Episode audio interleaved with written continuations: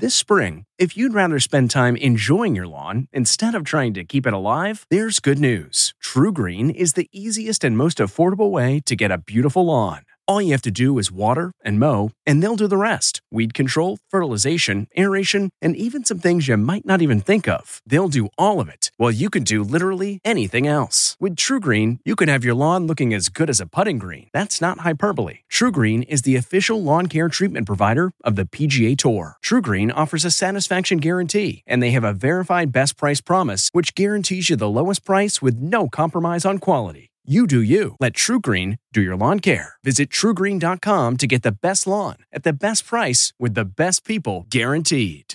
This podcast is supported by FedEx. FedEx offers fast delivery, more visibility, simple returns, and weekend home delivery to 98% of the U.S. population on Saturday and 50% on Sunday. With FedEx, you get picture proof of delivery, ensuring you always know where your package is. Returns are simple with packageless and paperless returns. Plus, FedEx Ground is also faster to more locations than UPS Ground. See the FedEx service guide for delivery information. So, what are you waiting for? See what FedEx can do for your business. Absolutely, positively FedEx. I'm Margaret Brennan in Washington, and this week on Face the Nation, the midterm elections are just hours away, and candidates are spending the weekend barnstorming their states with some of the biggest names in politics. Democrats argue democracy is on the line. Republicans say the party in power is wrecking the economy. It's a mad dash to get out the vote, and the stakes are high as both parties vie for control of Congress for the next 2 years.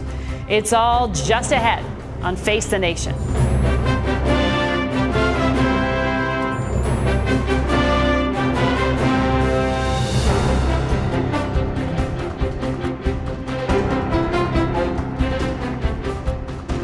Good morning and welcome to Face the Nation.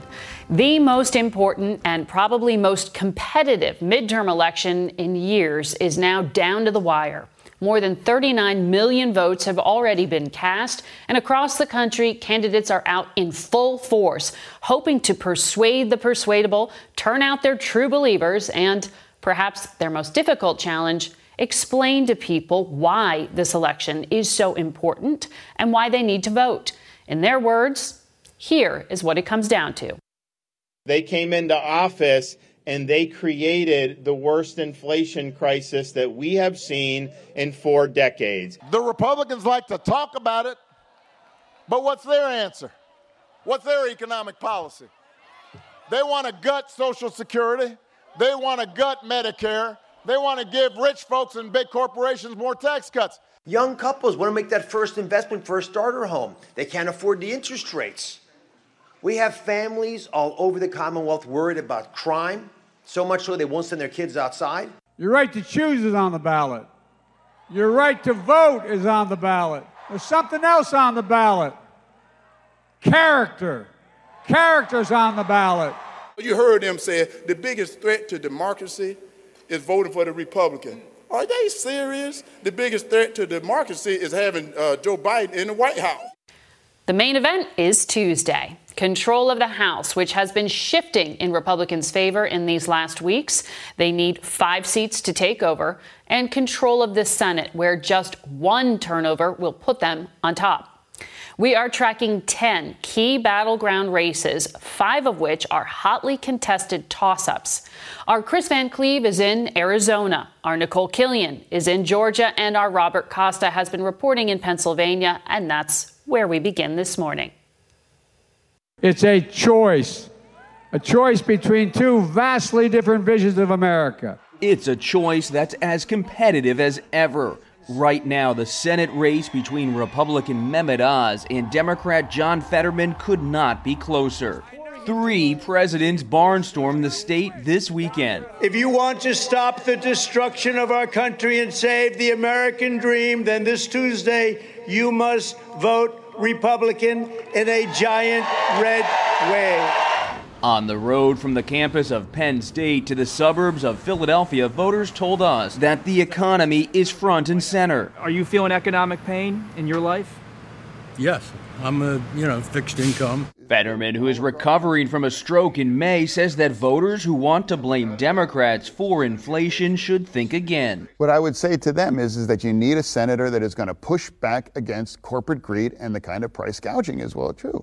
I mean, like, this is my point. Oz has courted frustrated voters. Last night near Pittsburgh, he urged his supporters to win over neighbors by asking them if they're happy with the nation's direction. I want you to contact 10 people. Do it at church, do it before the Steelers game, just find the time. But the Pittsburgh Steelers don't play this week, and the remark gives Oz's critics another chance to claim he is out of touch.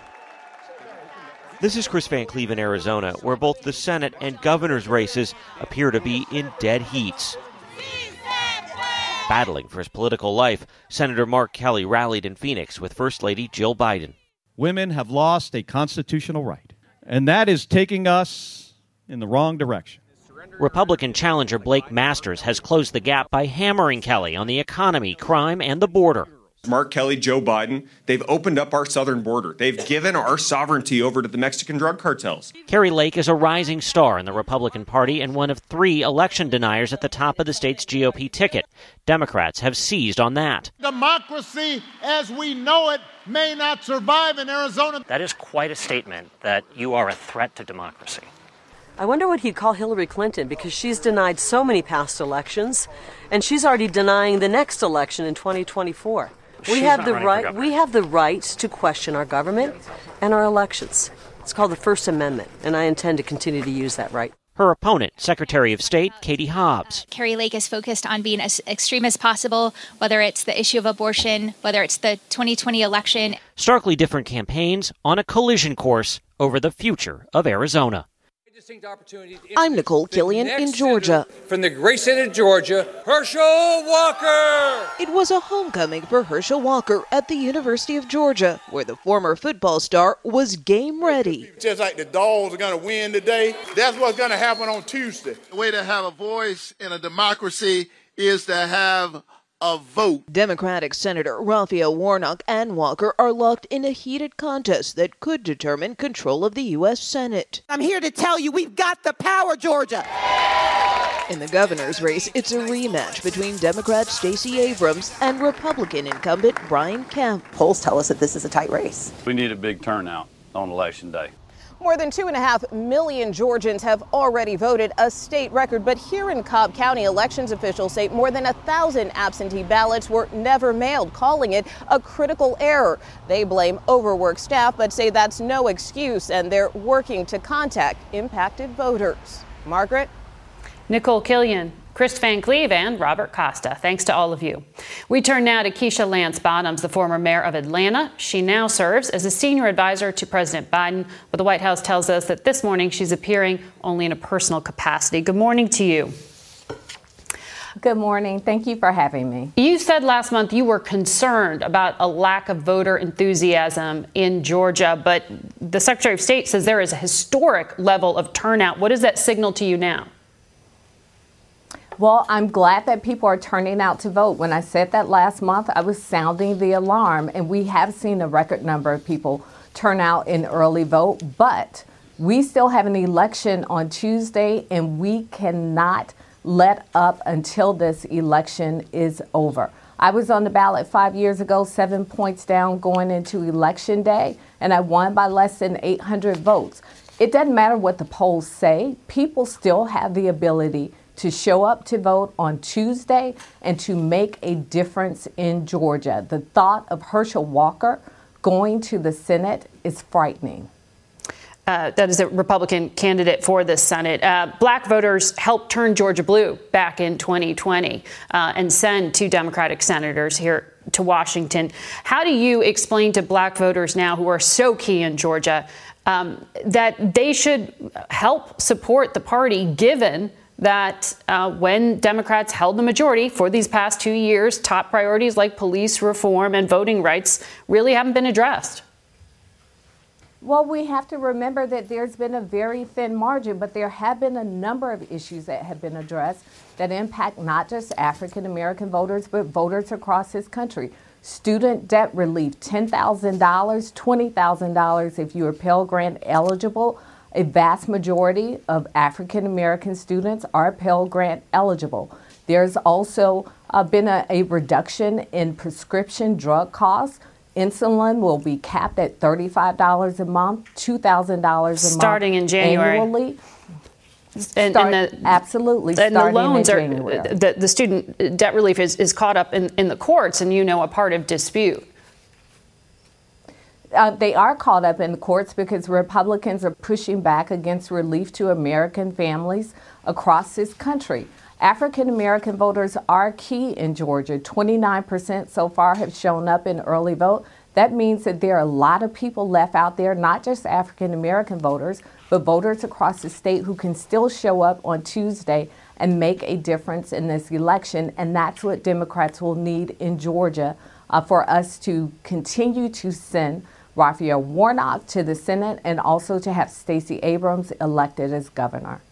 In our polling, we see consistently that it is the economy and inflation that are top of mind for voters. The president said just a few days ago that he has passed so many good things, but people haven't realized how good they are yet. Congresswoman Alyssa Slotkin said the truth is Democrats have done a poor job of communicating our approach on the economy. DNC advisor Cedric Richmond, you know him well, he told CBS the president's message of what he's been able to accomplish has not gotten out there. Hillary Clinton just said the work done by Democrats is impressive, but we got to get that message across more effectively. If the policies are so good, why is communicating them such a problem? Well, it's been a very difficult couple of years. We have been in the midst of a pandemic. There's been a lot of misinformation flooding the airwaves. We see it in ways not just on television, but we're seeing it through YouTube. We're seeing it on other social media platforms. So it is more difficult to get the message out. But I'm sitting here today getting the message out. This administration, Democrats in Congress, have delivered for the American people.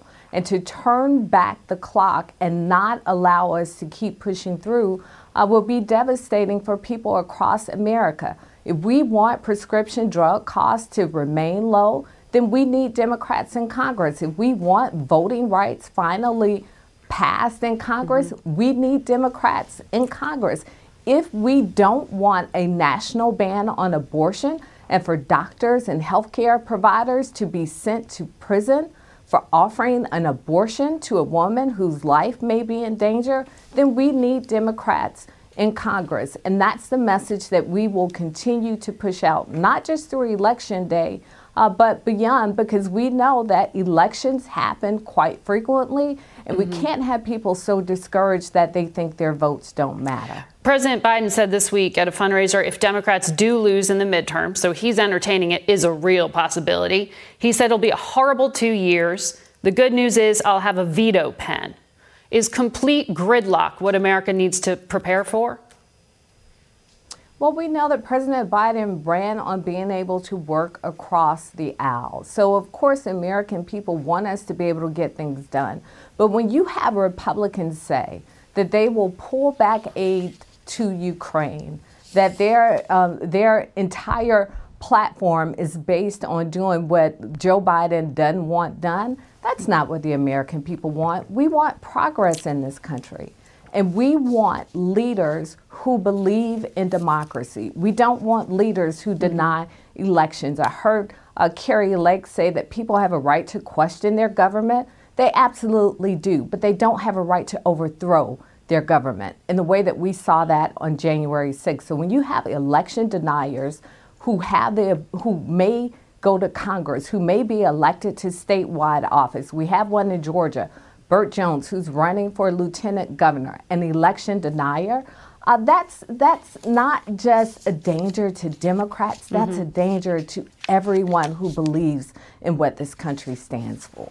Keisha Lance Bottoms, thank you for joining us this morning. And we go now to Newfields, New Hampshire, and that state's Republican Governor Chris Sununu, who is up for re-election on Tuesday. Welcome back to the broadcast. Governor, our public polling that we're looking at indicates that you're likely to keep the governor's seat after Tuesday. Back in 2021, you canceled your own inauguration due to security threats. You've personally experienced the threat of political violence. I'm wondering, how concerned are you in this moment now, and will you hold an inauguration if you win again? Yeah. So a couple things here. Obviously, with Speaker Pelosi and what happened recently, I think that is kind of everyone's looking at what this political violence is. It's on both sides. It's everywhere. The heat is too high all across America. Good leadership brings that down. I'll be holding my inauguration, fully planned to do so. But again, we got to, as leaders, bring the temperature down. It's okay to disagree, but at the end of the day, you got to be able to move forward. And we fully plan to do that here in New Hampshire. Okay. I want to come back to that topic in a moment. But first, inflation. It's top of mind. New England is facing its highest energy costs in more than 25 years. Could be a cold winter. Your largest utility in the region is asking the White House to prepare emergency measures to prevent a natural gas shortage this winter. What's the federal response been so far? And are you at the state level prepared for what could be a safety threat? Yeah, I'll say the federal response so far has been very underwhelming. All the governors got on the phone recently, about a month ago, with the Secretary of Energy and tried to talk about what those opportunities were in terms of increasing natural gas. New England is really at the end of the line for natural gas, right? All of our natural gas comes through Albany. And in previous years, if there was a high demand or a big cold snap, folks come home, they turn their heat on, the Marcellus Shale would increase production. But no one's incentivized to do that. There's no opportunity to do that right now. And I think that's where a lot of the utilities, and rightly so, are telling this administration, you've put policies in place. It's having a very drastic effect on energy and fuel oil prices today, and likely is just going to get worse. So we need to see something across New England. There's nothing political about energy prices, right? But when you have all the ability in the world to produce your own fuels and refuse to do it, obviously folks in New England are quite frustrated. Well, there's record production right now, as you know. But this is a very real problem. Yes, and because of the Jones Act, that is this antiquated 100-year-old union-driven policy that President Biden refuses to get rid of, we have very minimal opportunity to bring natural gas from even parts of our own country and land it right here in New England. So it's not just New Hampshire, it's Massachusetts, it's Maine, it's all of these states that are feeling record high prices because, again, we've shut down natural gas plants, we've disincentivized fossil fuels. Look, we all want to transition into renewables, and of course that's a very smart thing to do, but it must be a transition. This administration went all or nothing. So that's why you see you take costs twice as much to fill your gas tank, your fuel oil, your energy prices. And in New England, when it gets cold, it's going to be there's going to be some real pain for all of us. And again, we're just asking the administration to reverse some of these policies and incentivize more production and more natural gas through Albany, New York, to get us what we need. President Biden, in one of his closing arguments, is framing this election as protecting democracy against extreme Republicans. Listen. The extreme MAGA element of the Republican Party, which is a minority of that party, as I said earlier, but is this driving force, is trying to succeed where they failed in 2020, to suppress the right of voters and subvert the electoral system itself. Do you agree that parts of your party are emboldening violence and posing a threat to democracy? Look, what is shocking to me about all of this is you have the Democrat Party, which is now using the President of the United States, not as leader of our country, but leader of their party, as a political tool right before the election to drive and effectively tell half of America that they're too extreme for America. You think the MAGA element of the Republican Party is half of America? Because I wouldn't necessarily put you in that half. No, well, definitely not. But again, to say that extremism belongs in one party and it doesn't appear in the Democrat Party is nonsensical. You're saying the party is all one now, on both unified. Sides. That extreme MAGA is part of the Republican Party's ideology? No, absolutely not. Absolutely not. No, it seemed like that's what you're implying. It's an absolute minority. But what I'm saying is extreme. No, definitely not. Extremism is on both sides. And for the President of the United States to come up and be more of a political tool as opposed to a uniter. Remember, he got elected because he said he was going to unite folks, not threaten them. He was going to bring everybody together and get stuff done and not polarize this country, which is exactly what has happened. Okay. If that was not the reality, then Democrats wouldn't be in for the rude awakening that's going to come Tuesday, but it is coming. And not because of politics, because of what is happening in people's homes, what's happening at their kitchen tables, what's happening with trying to balance a checkbook. And the president has to take a lot of responsibility for that. It's easy to blame extremism, but most of us are not extreme. Okay. Well, former President Donald Trump is expected to announce his candidacy for the presidency. CBS is reporting that could be within a matter of days. What does that do to your party? Does anyone have a chance of actually beating him in a Republican primary? What does it do to our party? Nothing. Nothing. It'll have no effect on anything. And I mean that quite sincerely. First off, announcing you're going to run for office between an election and Christmas is a terrible idea, because one thing I can say for America is we're all going to be really happy one way or the other that the election is over come Tuesday. And everyone's going to want to take a breath and re-engage with their families and deal with some really serious issues. And then politics, really gets back into the mix of things in early 23. Whether the President Trump decides to run or not, it's not going to make any difference in terms of the fact that you're still going to see 8 to maybe even a dozen other candidates jump in the race. He doesn't keep anybody out of the race, right? So it's still going to be, I think, on both sides. I don't think President Biden is going to run again. I think on both sides of the aisle, you're going to have maybe a dozen individuals over the next 6 to 9 months come out and decide to run. Well, and your name's floated as one of them, potentially. I know you're not going to give me an answer to that question right now, but you did turn down the invitation to run for Senate. Republican leader Mitch McConnell has voiced some concern about candidate quality in this midterm election. You told the Washington Examiner that the Republican majority would just obstruct President Biden until 2024. You didn't want to be a roadblock for 2 years. You're setting pretty low expectations for what a Republican majority would actually mean. Is that what we should expect? Just nothing for 2 years? I think both sides of the aisle in Washington have set a horribly low expectation for Washington. I mean, think about it. They pass, one way or another, they pass a bill, Republicans or Democrats or both, and we cheer it. It's supposed to be this great, great success because they got something done. It is just an absolute gridlock mess there on both sides of the aisle. So as a governor, I can have so much more impact on what is happening on the ground level, redesigning systems, implementing better mental health services, implementing better opioid services, whatever it might be. And this is New Hampshire, and if you anyone who spends more than 10 minutes in New Hampshire knows not an easy place to leave. So I just want to get stuff done. If I'm going to put my family through the difficulties of public service and all that comes with it, I'm sure it's not going to get something done. And you can do that far more effectively as a governor than you can as a senator or a congressman. Now, leadership can change that. Leadership in Washington can absolutely change that on both sides of the aisle. And I think that's what America's looking for. All right. Sounds like we'll be talking to you again, Governor. Thank you for your time today. We're joined now by Chris Krebs, former director of the Cybersecurity and Infrastructure Security Agency. He's a CBS News expert and analyst. Good morning to you, Chris. Good to have you back. How do you react to this idea of President Biden characterizing the MAGA element of the party as an extreme threat to democracy? The area that I'm most focused on right now is the undermining of the legitimacy of American elections. And Governor Sununu mentioned leaders need to stand up and speak truth to power and particularly the elements of the GOP that continue to repeat countlessly debunked claims. I mean, we even have the GOP candidate for governor, Kari Lake, in Arizona just the other day making a joke about there's no way that President Biden got 81 million votes. In fact, he got more than 81 million votes. But the point here is that we do need leaders like Governor Sununu to stand up and say that this is not acceptable behavior in American democracy, and that we need those that continue to push these narratives for clout, for political influence, for money, for fundraising, that they need to let it go, and we need to move on if this American experiment is going to continue.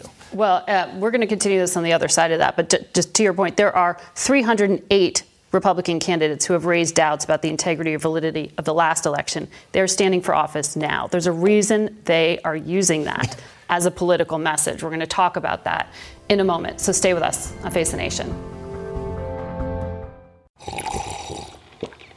That's not just the sound of that first sip of Morning Joe. It's the sound of someone shopping for a car on Carvana from the comfort of home. That's a good blend. It's time to take it easy, like answering some easy questions to get pre-qualified for a car in minutes.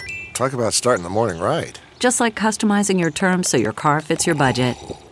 Visit Carvana.com or download the app to experience car shopping the way it should be. Convenient, comfortable. Ah. At Amica Insurance, we know it's more than just a car. It's the two-door coupe that was there for your first drive. the hatchback that took you cross-country and back, and the minivan that tackles the weekly carpool. For the cars you couldn't live without, trust Amica Auto Insurance. Amica. Empathy is our best policy.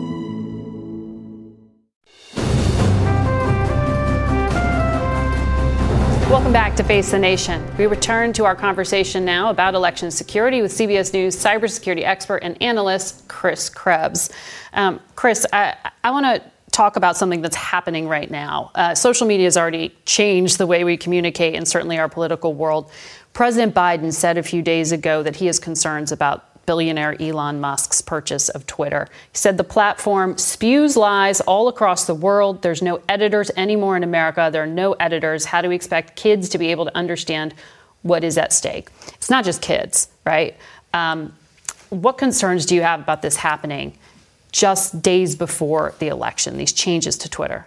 Well, I think the government, for one, has a mechanism by which they can review the acquisition. The Committee for Foreign Investment in the United States can take a look at particularly the second and third ownership positions in Twitter, including Saudi Arabia. That is something that I'm assuming that the Treasury Department is taking a look at right now, see if they can put in place a national security agreement or even potentially unwind the purchase. But I think more specifically to what's happening right now with Twitter, I think there are two Elons that we're seeing. There's the public Elon that's, trolling and saying $8, please, on all the complaints about some of the shifts in the moderation and other activities. Then there's what's happening behind the scenes, the conversations with civil rights groups, with advertisers, with the teams, which perhaps may be a little bit more stable. And I think if you look at the platform itself right now, not a whole lot has changed. That may not be a popular opinion, but I think the reality is that you haven't seen too much of a change in the moderation. Now, the concern, though, is what happens tomorrow,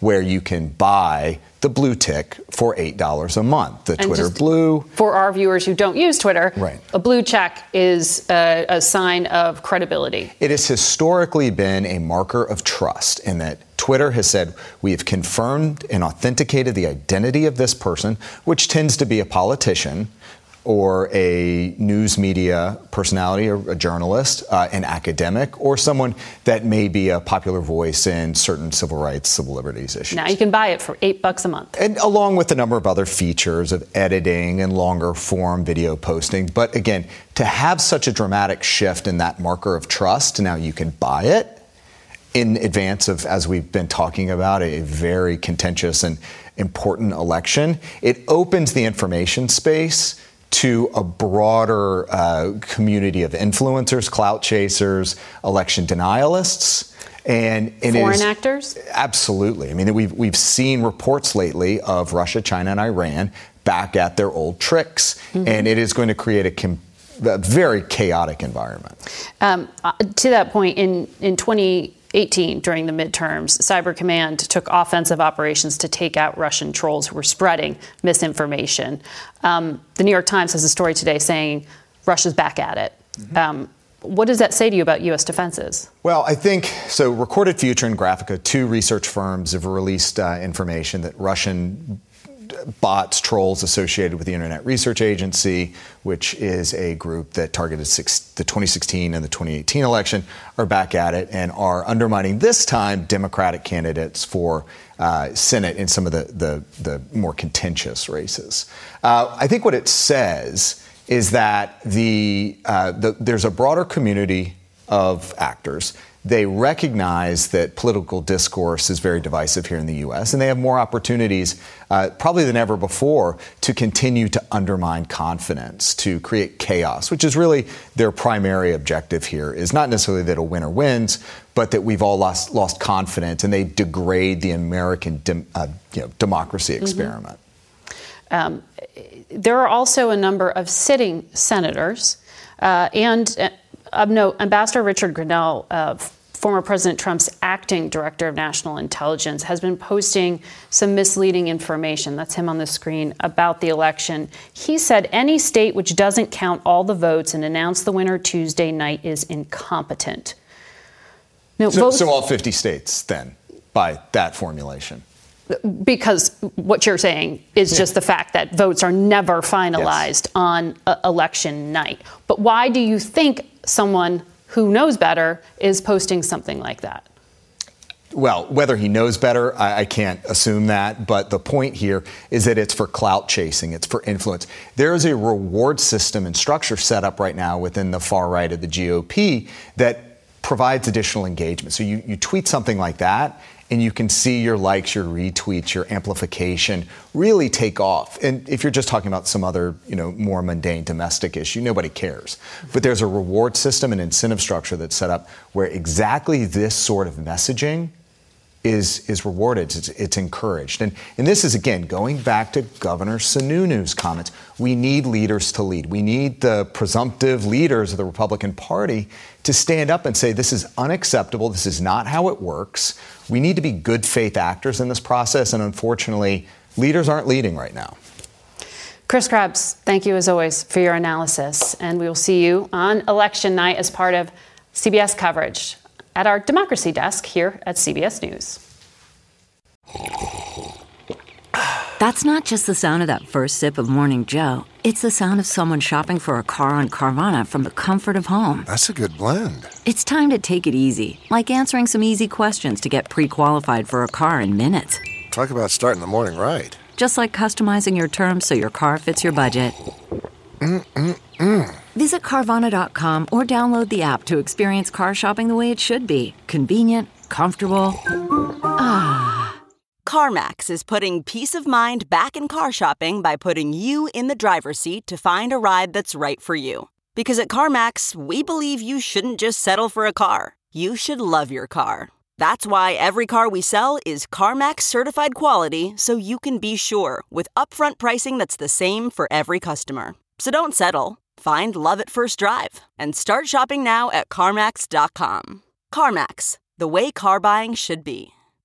This year, CBS News has been tracking four groups of election influencers who could prove decisive in this year's midterm campaign. One group, pressured parents.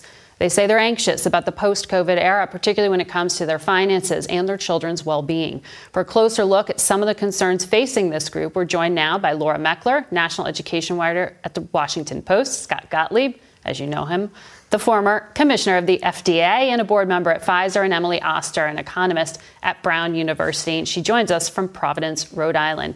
Good morning to you all. Emily, I want to start with you. You wrote an article about pandemic amnesty. You said basically we need to forgive public officials for what they didn't know during the worst of the pandemic. You had argued early on for opening of schools when the pandemic was still raging. What do you think we need to be focused on now? Because some of the debate still seems to be stuck 2 years ago.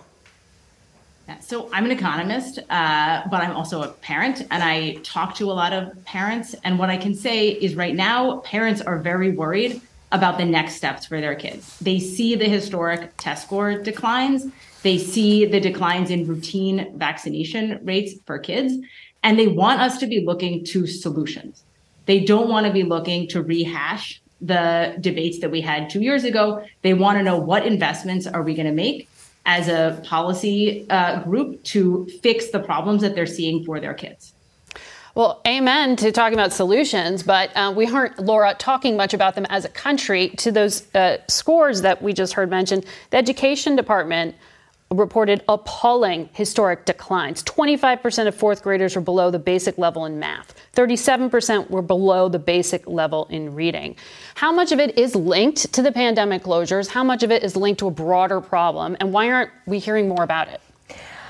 Well, some of us are talking a lot about it. I think that it is really important. We have seen historic declines, in particularly in math, but also in reading. And it is certainly linked to the pandemic. Some of it is linked to the schools that were remote for an extended period of time. But even schools that were not remote also we've seen, that were not remote for very long, I should say, have also seen significant declines in academic achievement. So, and I think that paired with the sort of a social, emotional, mental health real crisis that we're seeing among children and teenagers right now is really putting an enormous amount of pressure on schools and on families. And to your point, because we looked at it, New Hampshire, which opened earlier, Georgia, Florida, where schools reopened faster, they may have fared better, but they still saw declines. So there's still something happening. Exactly. And I think that what most experts will tell you is that, you know, the pandemic was still happening, even if kids were back in school. First of all, there were closures, there were quarantines, people were in and out of school. But beyond that, you know, people were experiencing loss. They were seeing stress all around them. They didn't have their normal lives. So I think that, you know, the pandemic had a deep effect on families and on children and on schools. And I think those are going to be continuing for really many years to come. And I know I don't like it when people say the pandemic's over, because I still feel like I'm living through this haze, Dr. Gottlieb. School closures are still a live issue. I mean, we've seen upticks in RSV and flu and other viruses, and some schools have closed. In Indiana, we just saw one, Virginia.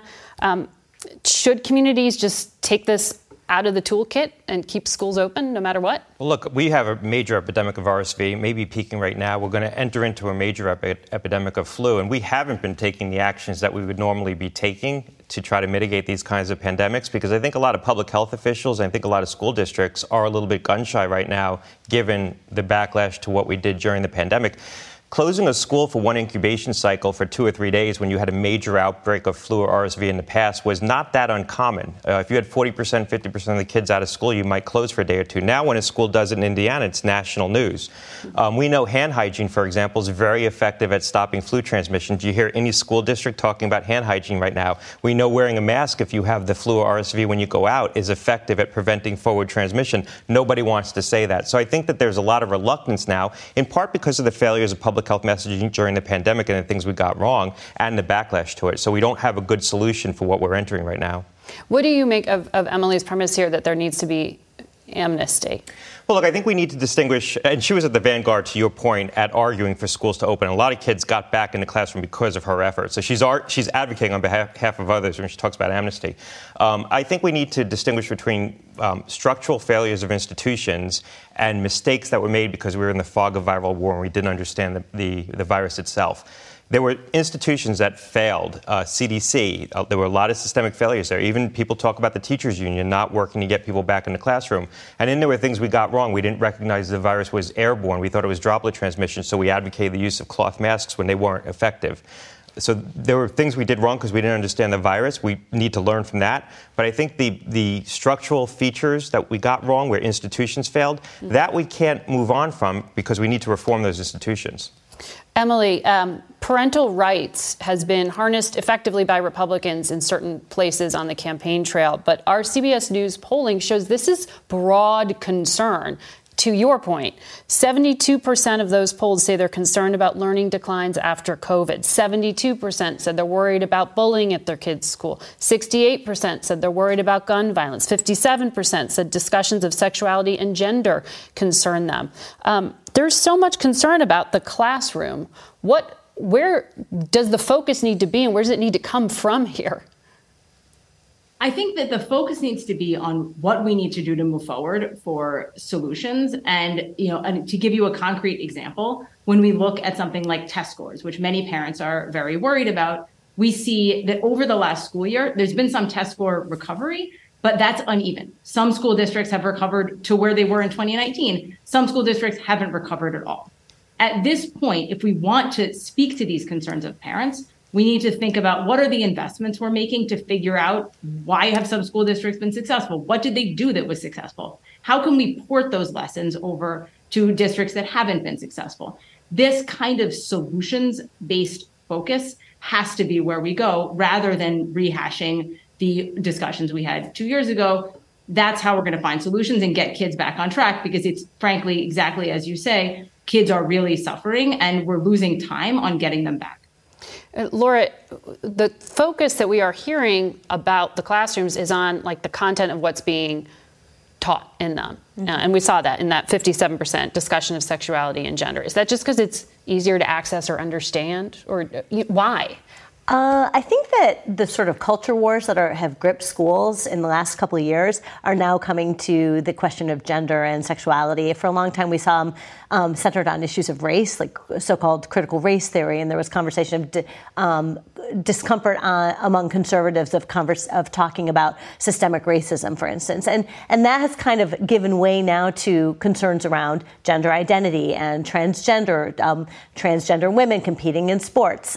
All of those things, I think, are concerns among many conservatives, and there are a lot of candidates for office and political figures who are playing on that and talking a lot about that. And I think when they talk about parental rights, that's what they're talking about. They don't want they will assert things like, schools are trying to turn boys into girls and girls into boys. I don't think that that's true. But that's the kind of fears that, because I think there's still a lot of discomfort with the idea of questions around gender identity, and there are people really working to tap into that. Yeah. I mean, what Emily has argued is we need data on how to make up for educational deficits. Well, this has nothing to do with that. That's sexy on a bumper sticker? Yeah. Right. Exactly. Yes, that is the core problem facing education today, right now. Actual academics. Can kids do math? Can kids read at the levels they need to? Those are skills you're going to need into your education and into life. These other things are just much more emotional and tapping into sort of these culture war conversations that we're having in this country. But Dr. Gottlieb, when you look at parents, it's like a formula shortage, completely incoherent messaging from the CDC that you just laid out here, childcare shortages in part due to what's going on with infection rates. It is hard not to have anger and emotion about public health and how it's communicated. Yeah, look, I think that there's a pervasive sense, rightly so, that public health institutions have failed the public and that they weren't equipped to tackle the challenges that people have been facing. We shouldn't have had the shortage that we had with formula. We should have responded to it more adequately than we did. CDC didn't put out practical guidance, didn't advise families on what to do. Their requirement for 6 feet of distancing is what kept most schools shut well into the spring of 2021. So there's a pervasive sense that public health institutions didn't work on behalf of families. They were slow to integrate new information. And there's not real evidence that they've reformed themselves. There hasn't been an effort by the administration to try to fundamentally reform CDC. CDC is working to reform itself, but that's not usually the way it works. It's hard to self-organize around a new mission if you're an agency. So I think if the administration had been more aggressive at addressing these deficits, people wouldn't feel so much angst. Right. Or you'd need to hear that from perhaps the new Congress, the pressure to reform. Emily, you also raise in your article the question of mandates for vaccines. Are you arguing for flu and COVID vaccine mandates? Because that's very controversial. In the article, I discussed routine vaccinations, measles, pertussis, where we don't typically have mandates, but the rates have been very high. They've gone down over time. We haven't seen schools move to COVID vaccine mandates, and I don't expect them to. Right. And similarly, we haven't seen flu mandates, and I don't expect to see those either. Okay. And I know Dr. Gottlieb also is against mandates. I don't think this vaccine reaches a threshold of being mandated in schools. All right. Thanks. For all of you, we could do a whole hour or more on all the parental tensions right now, but we got to leave it there. We'll be back in a moment with more on how the fight over abortion rights is impacting the midterms. Okay, picture this. It's Friday afternoon when a thought hits you. I can spend another weekend doing the same old whatever, or I can hop into my all-new Hyundai Santa Fe and hit the road. With available H-Track all-wheel drive and three-row seating, my whole family can head deep into the wild. Conquer the weekend in the all-new Hyundai Santa Fe. Visit HyundaiUSA.com or call 562-314-4603 for more details. Hyundai, there's joy in every journey. Okay, picture this. It's Friday afternoon when a thought hits you. I can spend another weekend doing the same old whatever, or I can hop into my all-new Hyundai Santa Fe and hit the road. With available H-Track all-wheel drive and three-row seating, my whole family can head deep into the wild. Conquer the weekend in the all-new Hyundai Santa Fe. Visit HyundaiUSA.com or call 562-314-4603 for more details. Hyundai, there's joy in every journey. We are joined now by our chief legal correspondent, Jan Crawford, and our political correspondent, Caitlin Huey-Burns. Good to have you both here at the table. Caitlin, I want to start with you. You've been covering abortion access in states around the country, and That's where the decision about access will be made, at the state level. There are 5 states where abortion access is literally on the ballot November the 8th. What's the expectation on whether this election will make access looser or tighter? Yeah, and in 3 of those states, California, Vermont, Michigan, the question is whether to amend the Constitution to enshrine abortion rights into law. And in the other 2 states, there is either a ban or attempts to criminalize it. But the biggest one I'm watching is in Michigan, that ballot measure, because there's such a competitive governor's race there with Gretchen Whitmer, the incumbent, the Democrat, very much campaigning on this issue of abortion access and rights, trying to galvanize her base of support and reach out to those independent suburban women in particular. And it's interesting because Tudor Dixon, who's the Republican running against her, is trying to say to voters, look, you can vote for this measure and also vote against Gretchen Whitmer and vote for me. The biggest question that we've been having this election cycle when it comes to ballot measures is, you know, does this actually translate to support for the Democratic candidate? I was in Kansas covering that ballot measure where we saw overwhelming turnout, where we even saw Republicans vote for it. But that was a direct question to voters. And so when it's on the ballot with candidates, does that have the same effect? And I think Michigan will be an interesting test of that. We're also looking at states like Wisconsin and North Carolina that don't have ballot measures, but the makeup of the state legislatures and other competitive races there could shape how this comes out, because that's really where this is being decided. It's at the state legislative level. Which is what the court intended. Sure. I mean, it said that, you know, this is not a federal constitutional issue. This is an issue the state should decide and leave it to the political process. And that's what we're seeing. I think what's interesting, though, is, you know, some of the debate and the outcry among Democrats back in July is kind of receded a bit. I think once people realized the Supreme Court hadn't banned abortion when it overturned Roe versus Wade and that many state laws weren't really changing at all, it's kind of taken a back seat to issues like crime, inflation, the economy, but it does still have an impact. And then on the flip side, I think it's important to remember for Republicans what that decision has done. Had the court refused to overturn Roe versus Wade, it would have really demoralized a key segment of the Republican base, those voters who care deeply about social issues, the pro-lifers, the evangelicals, people who care about religious liberty. Instead, in overturning Roe, they're galvanized. Those voters are excited, enthusiastic about voting, and that's an important segment for Republicans. You're also seeing at the national level, where there isn't a law protecting abortion, the conversation from President Biden is, if Democrats win, I will enshrine abortion access, specifically at that 24-week, the language that was in Roe. But then you have Senator Lindsey Graham trying to start the conversation and say it's got to be up until 15 weeks. Is the bottom line that we will just not see any national law, period, that it will stay at the states? Well, what we're seeing is both sides are using it to galvanize their supporters, right? Democrats are threatening that Republicans get control and then there will be a ban. And Lindsey Graham handed them kind of a gift in saying, look, I would like to implement national restrictions. Restrictions, but not a ban. But not an outright ban at 15 weeks. But I think, you know, and you talk to Republicans and they don't want to say at this point, yes, I'm supportive of a national ban, because they don't want to turn voters away that they need to attract here. And it also kind of flies in the face of their argument that this should be a state's issue. But there is no question that this is a base amplifying issue, and Democrats need it. Jen, I want to ask you about a case that is also getting politicized potentially here, Moore versus Harper. Former Secretary of State Hillary Clinton spoke about it to a progressive group and said it's about right-wing extremists having a plan to literally steal the next presidential election. That's a big statement. What is this case about, and what's the outcome? Well, she's talking about a case that the court's going to hear arguments on next month, and it involves this kind of called the independent state legislator theory. And To opponents, that's a radical theory that would really strip state courts from having any oversight into the election laws and procedures that are adopted by state legislatures for federal elections. Now, supporters of this new theory say, well, the federal Constitution gives that power to the state legislatures, not to the state courts. And if you've got a problem, take it to federal court and they can deal with it. But the question, I think, is not so much will it directly address things like seating presidential electors. The concern for opponents of this theory, and it is a serious concern that they have, is that if the court adopts this theory, then that sends a message, Katie bar the door, state legislatures can do anything they want, and that, they believe, is dangerous in terms of what they may try to do in some of these election laws and procedures. Thank you, ladies, for tracking that for us. We'll be back in a moment.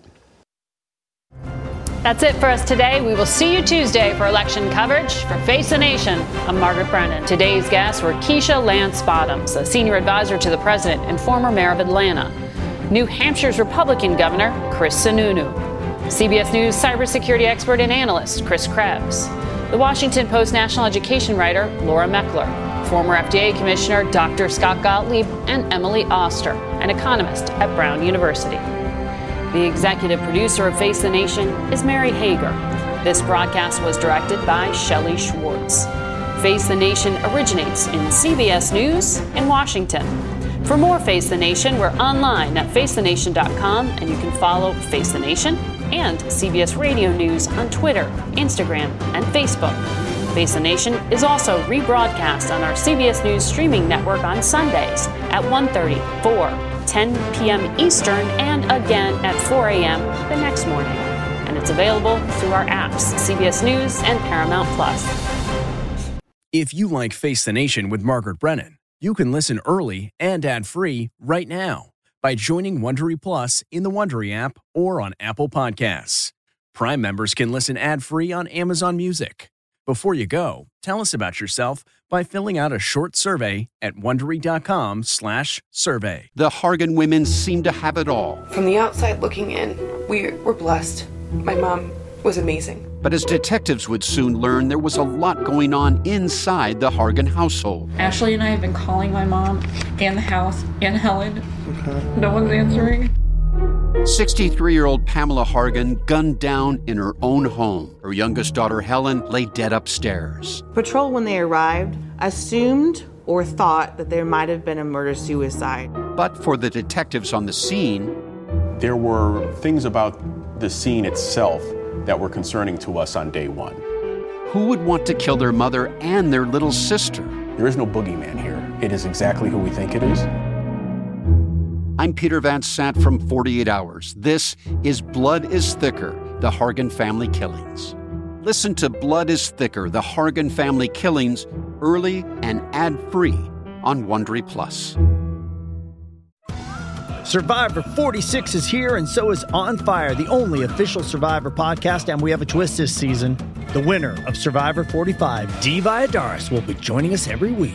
We're going behind the scenes of the biggest moments, the how and the why things happen, and the strategy and analysis you can only get from someone like me, a Survivor winner. Listen to On Fire, the official Survivor podcast, wherever you get your podcasts.